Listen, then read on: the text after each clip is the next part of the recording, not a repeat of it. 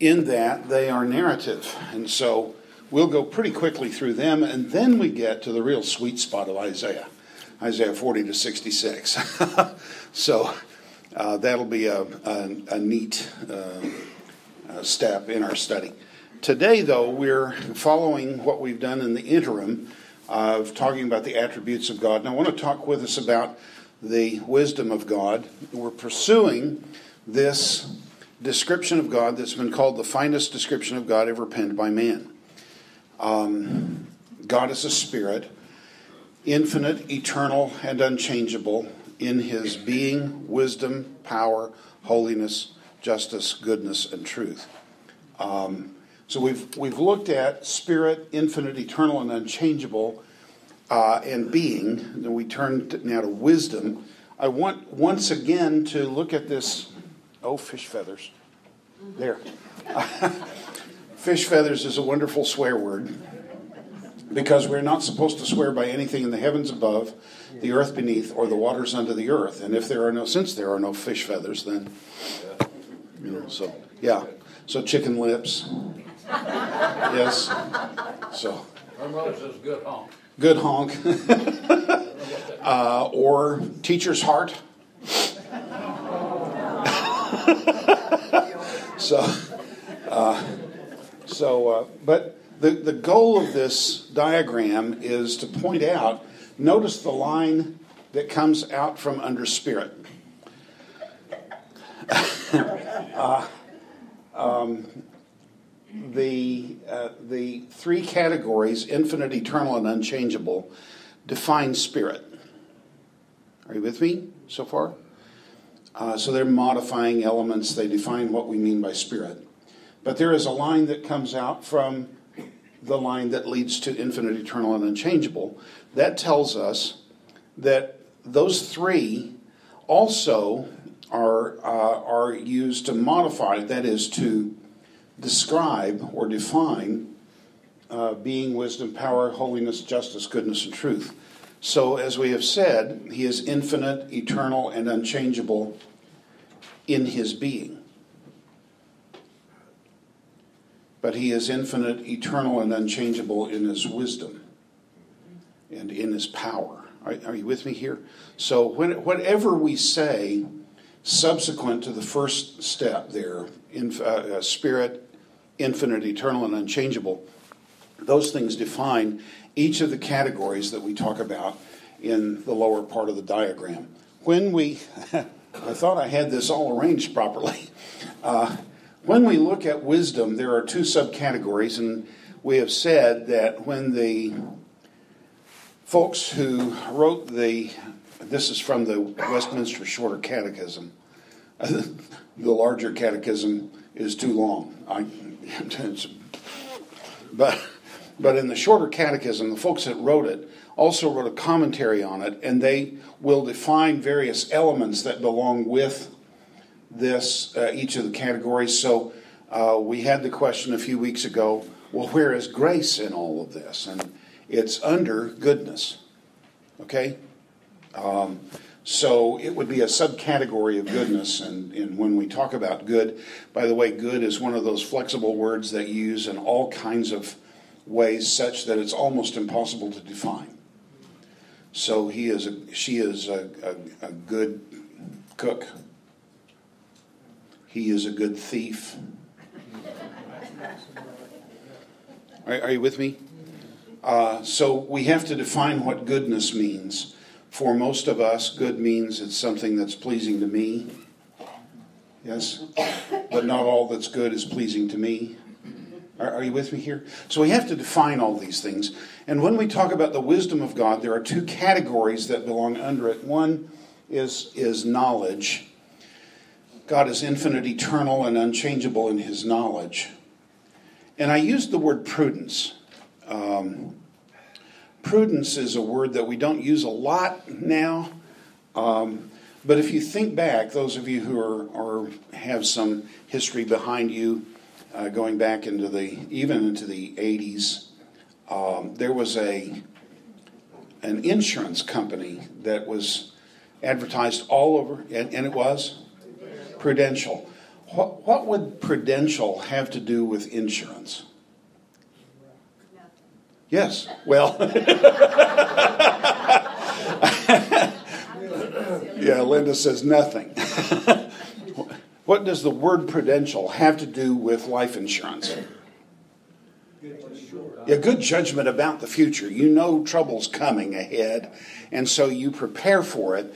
So prudence is using resources in a way that is we, we can add the word wise here, but we need to we need to even qualify that. So what do we mean by wisdom? Um, um, let me move first through knowledge, the omniscience of God. What do we mean by omniscience?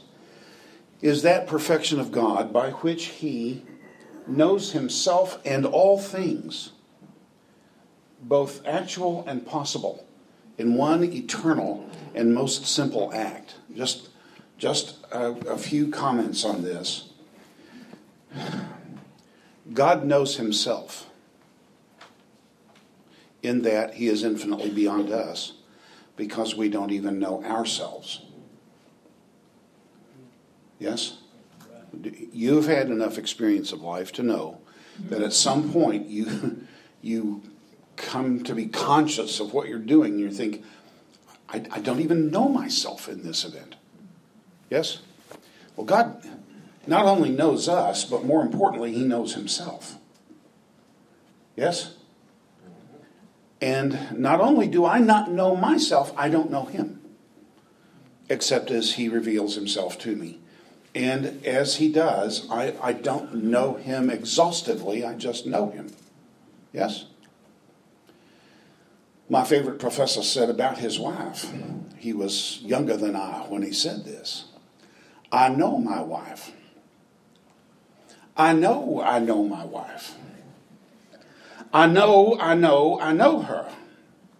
But sometimes I don't know her. uh, so I, I never can penetrate into another person in such a way that I can say I know that person exhaustively. I always remain outside that other person. I am outside myself. I don't know myself. I don't know you and I know even less about God. But God knows himself. Then also, he knows all things, both actual and possible. We'll talk about that a little bit later. Uh, he knows, brothers and sisters, what will come to pass, but he also knows what could come to pass if things were different. And we'll see evidence of that in Scripture a little bit later. This may run us over into another session, but that's okay. Um, God knows himself and all things, both actual and possible, in one uh, eternal act. He doesn't reason from A to B to C, he simply knows. Uh, you have a, a small experience of this, every one of you. Um, at some moment, you will think of something you need to say to somebody you're with and you haven't worked your way through the sentence. You just know what you need to say. And the sentence comes out in a linear fashion. Yes? But the idea is resident as a simple reality in your mind when you conceive of it. Does this make sense to you? That's a very small notion of what God's knowledge is. He knows all things, both actual and possible, and himself in one simple act, and it's eternal. He always has known, always will know. Yes? Uh, he doesn't engage in discourse. He engages in discourse with us. He knows how we think. So he can say, if this, then that. Yes? Yes or no? But he doesn't have to do that. This is the, the knowledge of God. And it's essential that we have a sound definition of the knowledge of God before we talk about the wisdom of God, because the wisdom is founded, his wisdom is founded on his knowledge. So, uh, Deuteronomy 2 7. Um, there are a whole batch of verses on this. Deuteronomy 2 7. The Lord your God has blessed you in all the work of your hands. He has watched over your journey through this vast desert these 40 years. The Lord your God has been with you, and you have lacked nothing. I, am not sure what that. I think I must have written the reference down wrong. Uh, but 1 Samuel 16 7. The Lord said to Samuel, Do not consider his appearance or his height, for I have rejected him. The Lord does not look on things at all the things man looks at. Man looks at the outward appearance, the Lord looks at the heart. You and I know what he means by heart here, not the, the organ that pumps, pumps blood. We have the sense that the heart is the reality of who we are. So at heart, we say, at heart, it is such and such. Yes? God knows the heart. I don't even know my own heart. I am self deceived in some ways. Yes? Um, and in other ways, I'm just simply ignorant. I have no idea what I'm actually like. You have a better idea of what I'm like than I do in some respects. Are, are you with me here? Um, yeah. Yes. Is when God says that the heart is deceitful above all things and desperately wicked, who can know it? Yeah. Is he not we, saying that he, as, a, as, a result mm-hmm. of the fall, yeah. we can't know our own? Exactly. We're, we are not in a position to actually understand ourselves. And in light of what we said about good a little bit ago, we don't even have enough information, enough insight to know what's good for us. You know that. Yes? Um, 1 Samuel 23.10, uh, David said, O Lord God of Israel, your servant has heard definitely that Saul plans to come to Keilah and to destroy the town on account of me. Will the citizens of Keilah surrender, surrender me to him? Will Saul come down as your servant has heard? O Lord God of Israel, tell your servant. And the Lord said, He will. And God and David asked, Will the citizens of Keilah surrender me and my men to Saul? And he said, They, they. And he said, They will. So David and his men, about 600 in number, left Keilah and went move, uh, uh, kept moving from place to place. When Saul was told that David had escaped from Keilah, he did not go, go there. So God knew what would happen, yes, if things had been def- different. Well, what does that do to the freedom and free will of man? Nothing. God knows free, free acts. Are you with me here? Part of our problem here is our definition of freedom. We don't have a sound definition of freedom. We think freedom entails unpredictability. But if God knows all things, both actual and possible, then He would know, He knows what things would be like if they were different. Does this make sense to you? and all the paths that would have, uh, paths of human experience that would have evolved from that. So far, so good. Yeah? Uh, that's enough on omniscience. There, as you see, there are many other references of Scripture that we could go to. Yes, sir. I've been as well on since the play just but it's kind of like a chess player that knows yeah.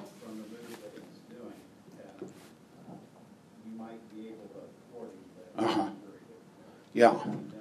Yeah. And and knows often knows uh, so so the for those of you who couldn't hear, it's like chess player who knows ten moves ahead what he's going to do, and you might thwart him, but it will be very difficult.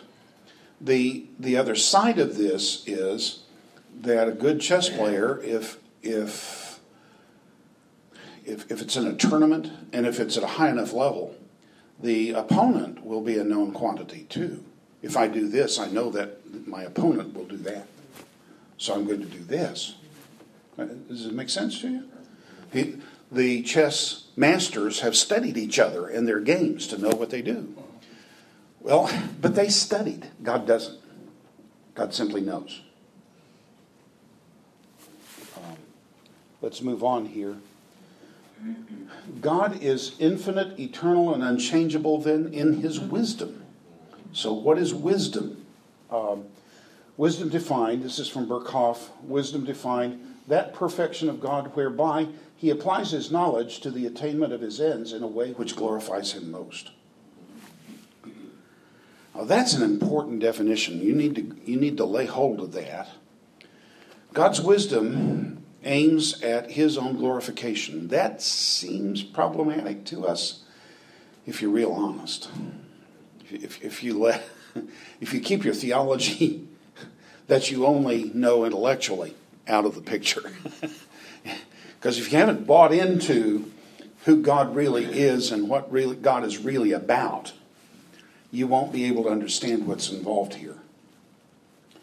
Uh, I've done this before, and I'm sorry to do it again, but if I were to come, wenn ich komme an Ihnen und auf Deutsch spreche, uh, then how much good would it do you? Ein bisschen. Ein bisschen.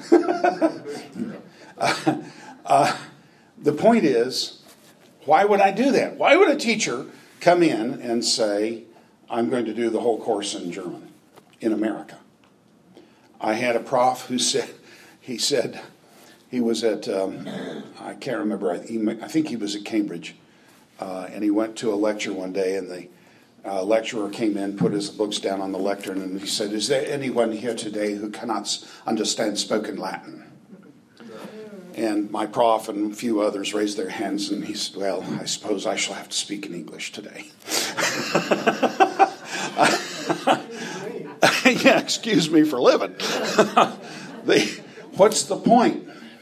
Well, number one, the prof probably en- enjoyed speaking Latin. It was part of his background, it was part of the tradition of English British education. But in part, he was trying to show his erudition. Uh, does this make sense to you? Perhaps he'd even written the, la- the lecture in Latin, who knows? But, but um, the point is, there would be no reason in Dallas, Texas, for me to come in and speak in German in class if I could. I couldn't, but if I could, there'd be absolutely no reason except to be to show off. So, where does God get off with this goal of working things out that was such such that it will give him the most glory? The answer is, folks, you don't know, and I don't either, how great God really is. The greater the beauty, the worse it is to hide it. The greater the excellence, the worse it is to hide it. The greater the excellence, the more necessary is its revelation. And since God's excellence is eternal and infinite, then to hide it would be the worst of all wickednesses. For him to share him, folks, the difference between our God and the God of Islam is that the God of Islam lives in no necessary relations at all. None. So Muslims never think in terms of relationship with God. That, that, that's not an option. It's, God has no relations. Our God has always lived in relationship. He is a self giving person. It is of the essence of his nature that he give himself. But his, so perfect is his perfection, so excellent is his nature, that the goal he has is to impart life by sharing himself with his creatures. Does this make sense to you? And he never really has to explain himself because once, uh, I often ask when I get to Genesis 12, how did Abraham know that was God that spoke to him? And well, and people come up with all kinds of answers. Look, folks, God's the kind of person that sticks out in a crowd.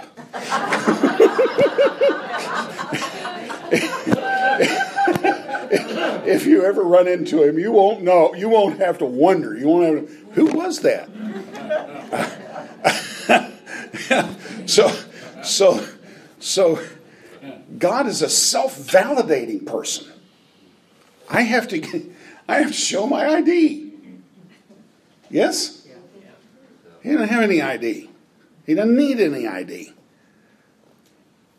Are you with me? So, so as a self-giving person, as a person of relationship, the only right thing for him to do is to draw the greatest possible number of other beings into relationship to himself, consistent with the rest of his character, with all of his character. Does this make sense to you? So, in our um, so what he's doing in his wisdom is aiming at the revelation of himself to the widest possible audience, so that he may impart to them life. To cut ourselves off from God is to cut ourselves off from life, by definition. Yes? Jesus will say, as the Father has life in himself. Yeah? So to cut ourselves, to, to, to reject the living God, is to reject life. It cannot be otherwise. So for him to give himself is to give life in all that it essentially and inherently means to have life. Or a different way of saying it, God chooses the best possible goal, uh, uh, uh, means to accomplish the best possible goals. What else would wisdom be, frankly? Um, if I act wisely, uh, so most, if you're cultured, you have seen the Indiana Jones movies. Amen. And, and Indiana Jones and the Last Crusade, the knight in the cave says he chose poorly. You chose wisely. Yes? Uh, the point is that wisdom is, is making your choices such that you achieve the best possible ends. Well, God not only knows what appropriate ends are, but what the goodness of them is. I don't. Therefore, I can't understand the means that He uses to achieve them. But I have the necessity laid upon me as a creature, always what we said, I think it was last week, we said, never doubt in the, in the darkness what you learned in the light when it looks like every all of reality is is unraveling. When it looks like nothing is working right everything is wrong remember the wisdom of god. Uh, folks you have read revelation. Yes? Assuming as i do that revelation is describing the tribulation um, there are, I have still some questions about that, but assuming as I do that Revelation in chapters 6 through 18 or so is describing the tribulation, looks like everything is unraveling. And specifically, it's unraveling for people of faith. So that in Revelation, I don't have the verse address in my mind, uh, the only time in the Bible this phrase is used, um, blessed are they who die in the Lord from now on.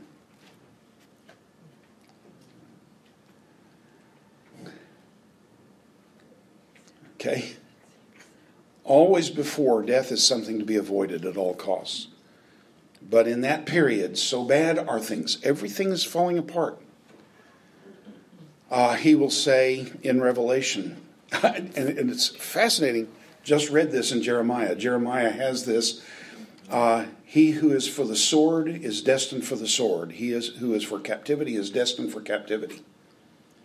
But in Jeremiah, it's a judgment on sinners. In Revelation, it's the destiny of the of the saints. And it is in that context that the author that the author of Revelation is? Who? Jesus. Thank you. I was afraid somebody would say John, but Jesus. Uh, this is the the revelation that that God gave to to Jesus to give to His servants. He says in chapter one. So the, the point is. Um, he who is for the sword is destined for the sword. He is, who is for prison is destined for prison. Blessed are they who die in the Lord from now on. With regard to wisdom, uh, you said God is in relationship. He's always been in relationship, okay? What is wisdom defined in that context? This way, still this way. Uh, in, in, within, the, in, uh, within the Trinity, creation is a wise act. So he possibly give, he gives and he can withhold. He, well, and he can take away. To accomplish a great end, namely his, uh, his greatest glory, the greatest revelation of his character. So is he, is he to accomplish his ends? Is that the same as does he want an end for us? Yes. But that's accomplishing this great goal of glorifying himself most. I've said, I've said to you recently, um, I, I think I know a little bit more about the, the meaning of the statement in Romans chapter 8. I haven't been in Romans in a while. Thought I'd mention that. But in Rome, Chuck will take care of that. that is he starting on Romans? Oh, glory. All right. Oh, six, seven, and eight. Okay. Romans uh, chapter 8 uh, all things work together for good to those who love God, to those who are called according to his purpose. Yes? We know that verse and we, we use it. We haven't stopped to think about it. All things work together for good. What is the good? Does it mean something that will make me happy? Yes, eternally. But temporally, it may make you very, very, very sorrowful. Because the night the Lord's Supper was instituted, Jesus was not exceedingly happy. But it was part of the wise plan of God that will give God most glory. Making sense? here. So a lot of the things. So Romans eight twenty eight is followed by verses twenty nine and thirty. Amen. Amen. Woof. Yes. um, for whom he did, he also did to to be to be conformed to the image of his son, that he might be the firstborn among many brothers. Well, what are the what are the all things that work together for good to conform us to the image of his son? Verse 8 verse 28 exists within a passage. It's not a it's not a verse that's just kind of hanging out there in the air on, on Facebook. It's in a passage. It begins in verse 18. It's introduced in verse 17 of chapter 8. If we are children, then we are heirs heirs of God, joint heirs with Christ. Now, stop. here. joint heir means you inherit the whole estate along with Jesus. You don't, you don't inherit a per- percentage of the estate. You inherit, you can't, in the first place, you can't inherit a percentage of infinity. There is no such, it's, it's a meaningless statement to talk about a percentage of infinity. Okay? So, so it's not a matter, as a joint heir, it's a Roman legal term, that means you inherit the whole estate along with all the other heirs. Okay? But verse 17 doesn't end there. I wish it did. Uh, in some senses. In other senses, I'm glad it didn't because it helps me deal with a lot of things I've been through in the past and probably I'm going to go through in the future. If we suffer with him, that we may be glorified with him. For we know, we know that all, I'm sorry, uh, for the, the sufferings of this present time, verse 18 says, For the sufferings of this present time are not worthy to be, uh, to be compared with the glory that shall be revealed. Glory? That shall be revealed in us. Do you realize that your future is so great you can't even value it right now? Paul says in 1 Corinthians, Eye has not seen, ear has not heard neither has entered into the heart of man the things that God has prepared for those who love him. We, we simply are not able to appreciate what the glory that awaits us is. Yet we will share in his glory. we will be glorified with Jesus. and the wisdom of God is working that out through Romans 8, 20, 8 um, 18 to 32, 39, 32, is, is, is dealing with the role of suffering in the Christian life. It's introduced back in chapter 5 of Romans. Um, therefore, having been justified by, with, uh, therefore, having been justified by faith, we have peace with God. Now, if we have peace with God, surely God will treat us in peace. Well, let me, let me go to the end of this. If I don't get back to you, wag your flag again. Um, um,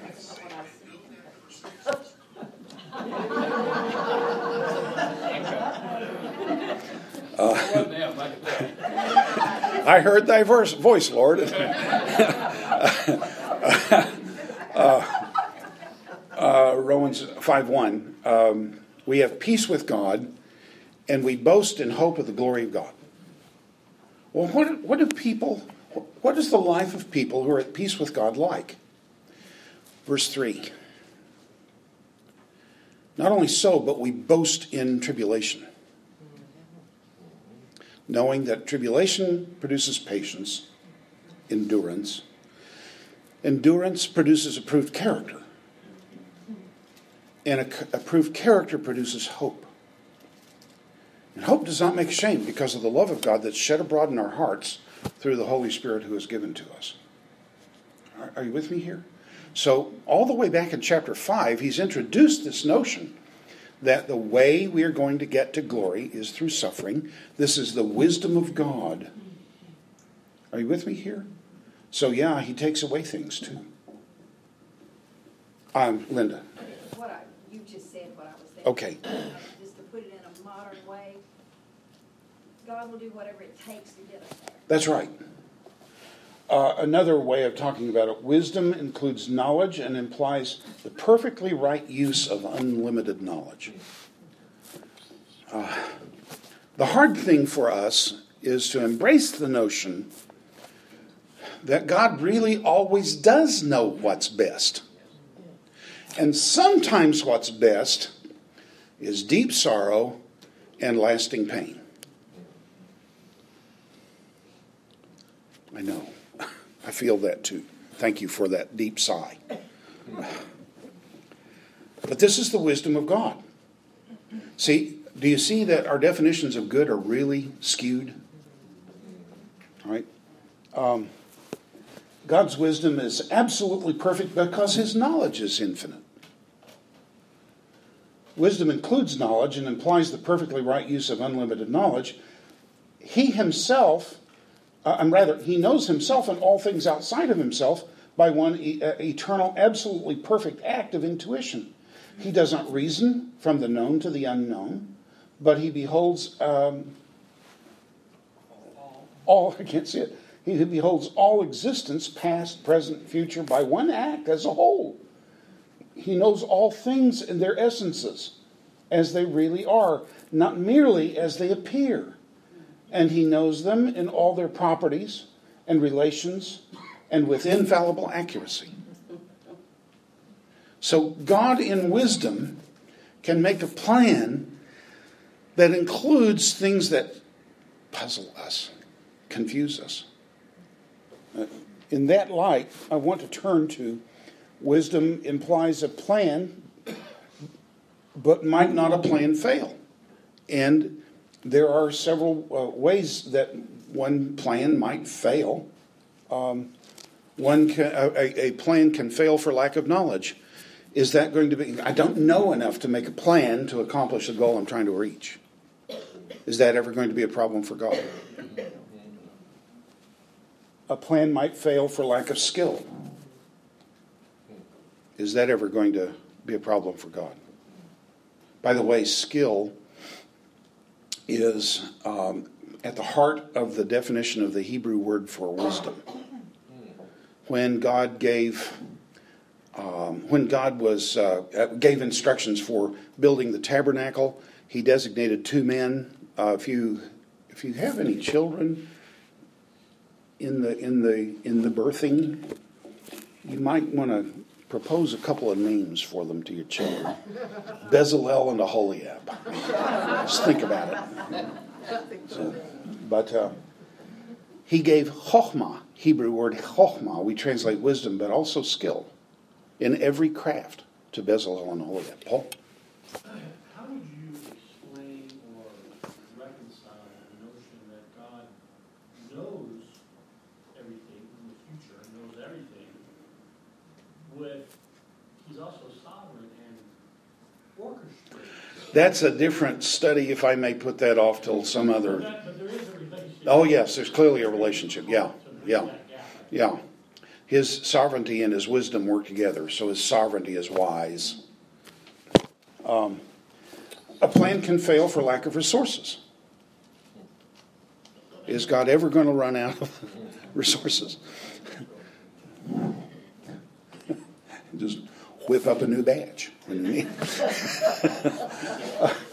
a, a wisdom, a, wisdom uh, a plan can fail for lack of goodness in the planner.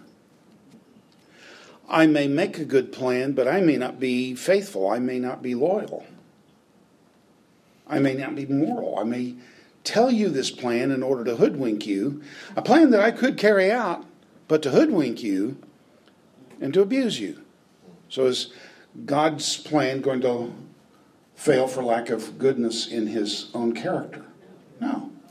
A plan can fail for lack of authority. I may have a great plan, but I don't have the, authority to implement it. Is that ever going to be a problem for God? There is no will above him to which he must submit. And there is no will below him to which he must submit. A, a plan may fail for lack of sovereignty, and that's what I was just talking about. No will above, no will, no will below. Sovereignty is defined as the absolute right to act within, within a certain realm. God has sovereignty. Ephesians 1:11 will say he works all things according to the, the counsel of his own will. Is he ever going to fail for lack of sovereignty? And a plan may fail for lack of ability. So God's plans can't fail. They're not subject to failure. Are you with me? Here.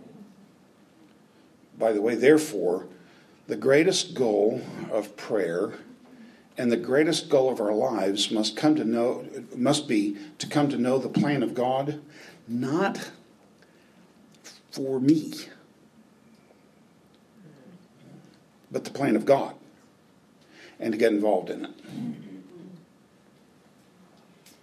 Um, now, scripture teaching on wisdom. Romans 11:33. Oh the depth of the of the riches both of the wisdom and knowledge of God. How unsearchable are his judgments and his ways past finding out.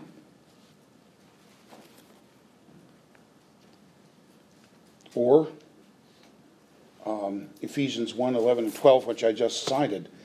In him we are all, and then chosen, uh, having been, pre- uh, having been, oh, there it is again, predestined, according to the plan of him who works out everything in conformity with the purpose of his will, in order that we, who, and by the way, notice that, in order that, in verse 12, in order that, what does that mean?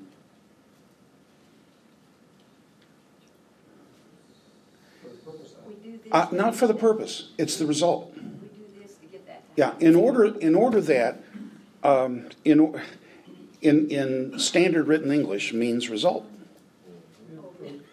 So the result of this is that uh, uh, uh, we who were the first to hope in Christ might be for the praise of his glory.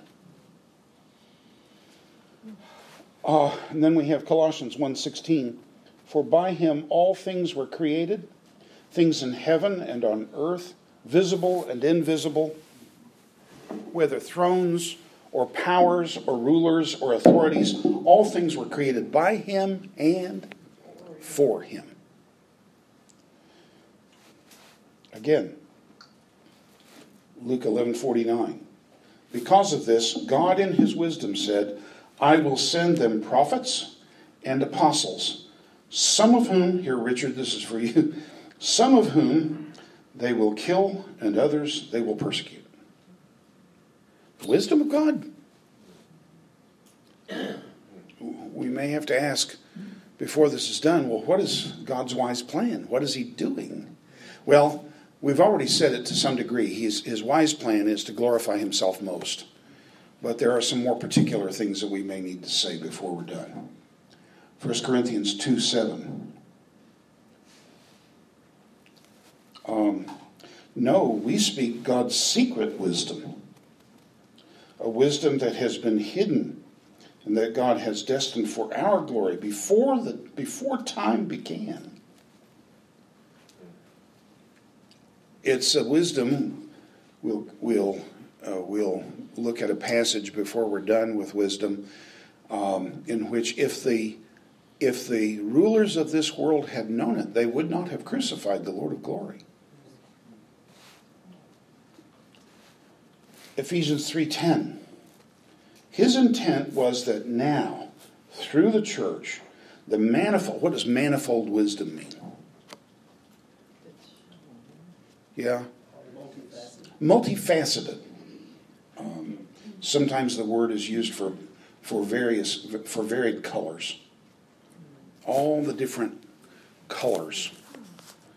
Um, his intent was that now, through the church, the manifold wisdom should be made known to the rulers and authorities in the heavenly realms. You remember Job 1 and 2. Yes? Why did God do what he did to Job? To manifest his glory in the heavenly realms. He knew the challenges, he knew the slander that was in Satan's mind, and he would not allow it to remain uh, hidden. He would drive it into the open to demonstrate that it's false. What is the slander that's in Satan's mind? Nobody would worship you if you didn't pay him you buy all the devotion of humanity. And Job is the only man in his generation who is qualified to prove that false. So, uh, Ephesians 3:10, plug that into Job 1 and 2. Have you considered my servant Job? Uh, Colossians 3 2 or 2 3 rather, in whom are hidden all the treasures of wisdom and knowledge. Job 38 37. Who has the wisdom to count the clouds? Have you ever tried to count clouds? Where does one cloud end and the other one begin? When they're patchy, when, when you have that um, cotton candy sky, right, with lots of puffy clouds in there. You, you, you can count them. But who has the wisdom to count the clouds? Who can tip over the water jars of heaven? Um, Proverbs 3:19. By wisdom the Lord laid, laid the, the earth's foundations, and by understanding he set the heavens in place or Jeremiah chapter 10, verse 12. But God made the earth by his power. He founded the world by his wisdom and stretched out the heavens by his understanding. When, um, oh, what are some of those fellows? Hitchens and others.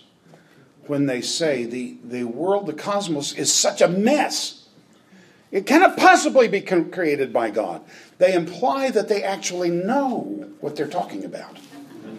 And that's proven false every, every time there's a new, de- new development in scientific knowledge.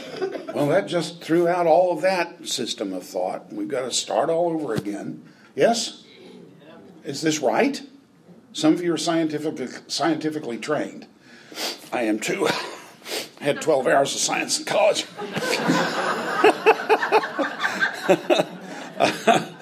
uh, is that true? That new discoveries throw out all assumptions and we have to start over again. And, and well, yeah. Uh, but against the evidence. How, how, if Hitchens says, I know what the, the, the universe is like. Come on. Wake up. You don't even know yourself, Hitchens. How can you know the universe? Proverbs 2 6. For the Lord gives wisdom, and from his mouth come knowledge and understanding.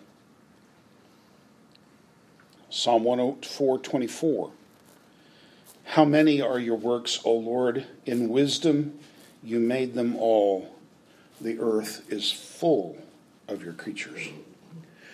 Now, when the scientist says the world, the cosmos is so cosmos, what does what does the word cosmos mean?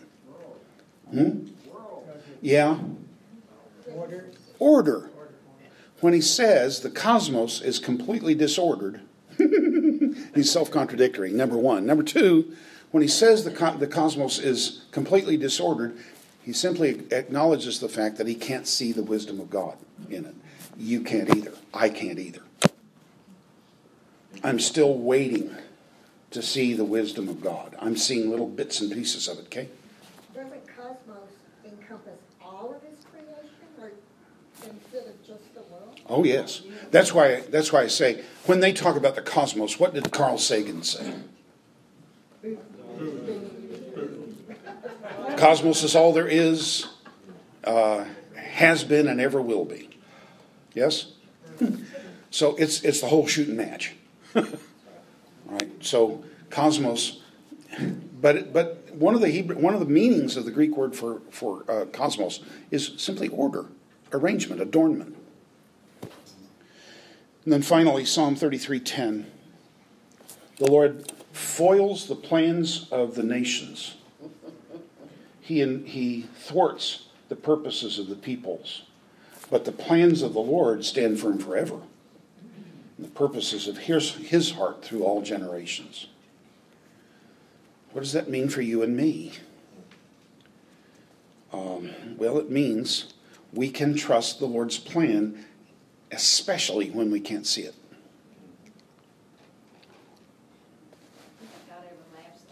Oh, like like a parent laughs in joy at the childishness of a little one. Um, so, so what for all this? What difference does it make that God is wise? Well, 1 Corinthians 1 8 to 25. Would you turn there, 1 Corinthians 1? And I have eight minutes to do this. I still have two other passages I want to deal with. So we'll, we'll finish this when we're together again. 1 Corinthians 1 8 to 25.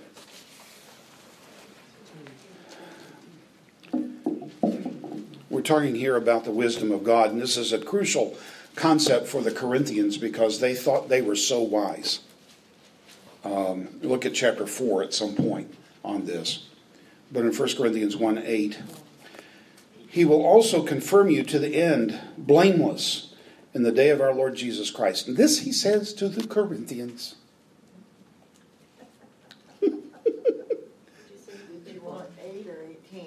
Eight. Well, it, sh- it should be, well, yeah, it should be 18. But eight's a good verse. I, I was wondering why on the, on the screen I had verse 18. So let's go to verse 18. but, but notice that in verse 8, the plan for the Corinthians is to be blameless at the day of the Lord Jesus Christ. That's the Corinthians. That's the plan. Verse 18 For the word of the cross is foolishness to those who are perishing. The wisdom of God is foolishness on this earth. That's why it's so hard for us to embrace it. The, wis- the word of the cross is foolishness to those who are perishing, but to those of us who are being saved, it is the power of God, for it is written, I will destroy the wisdom of the wise, and the cleverness of the clever I will set aside.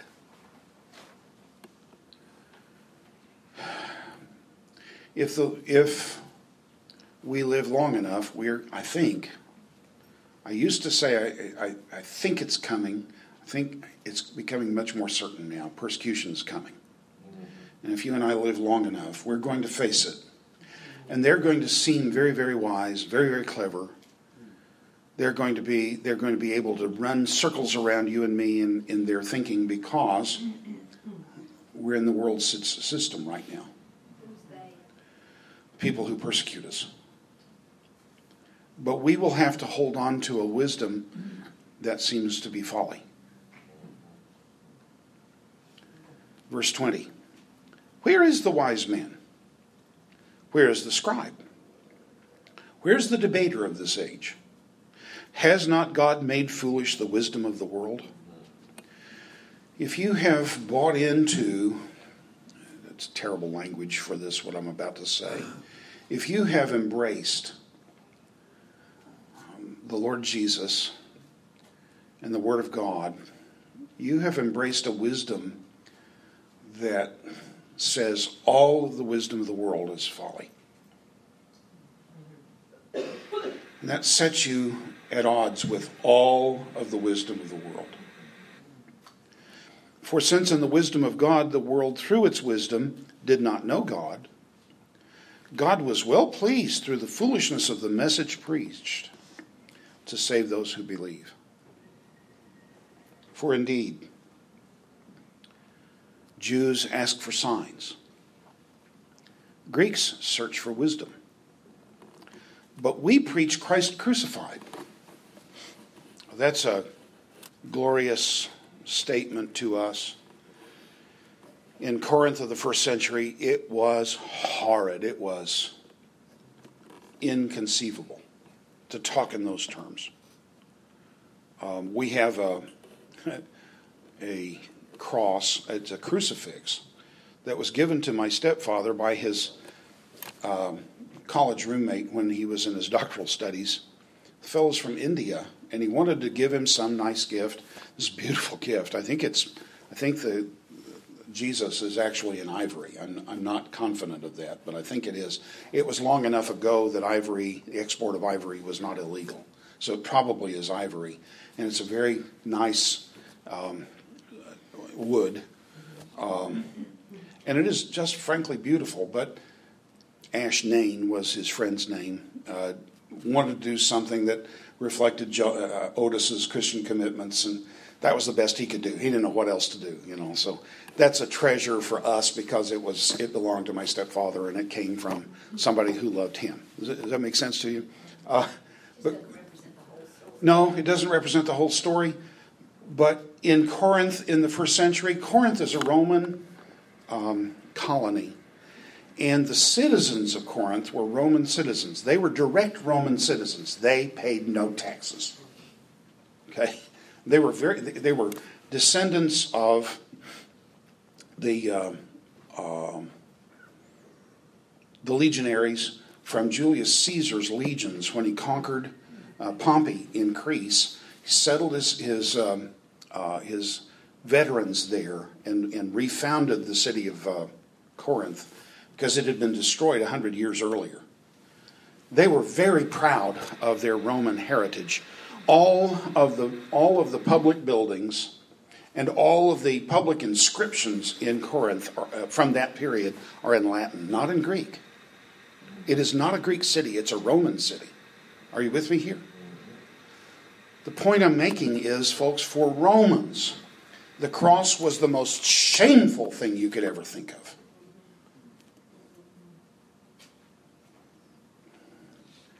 We say sinful people glory in their shame, and scripture says that. Yes? Yes?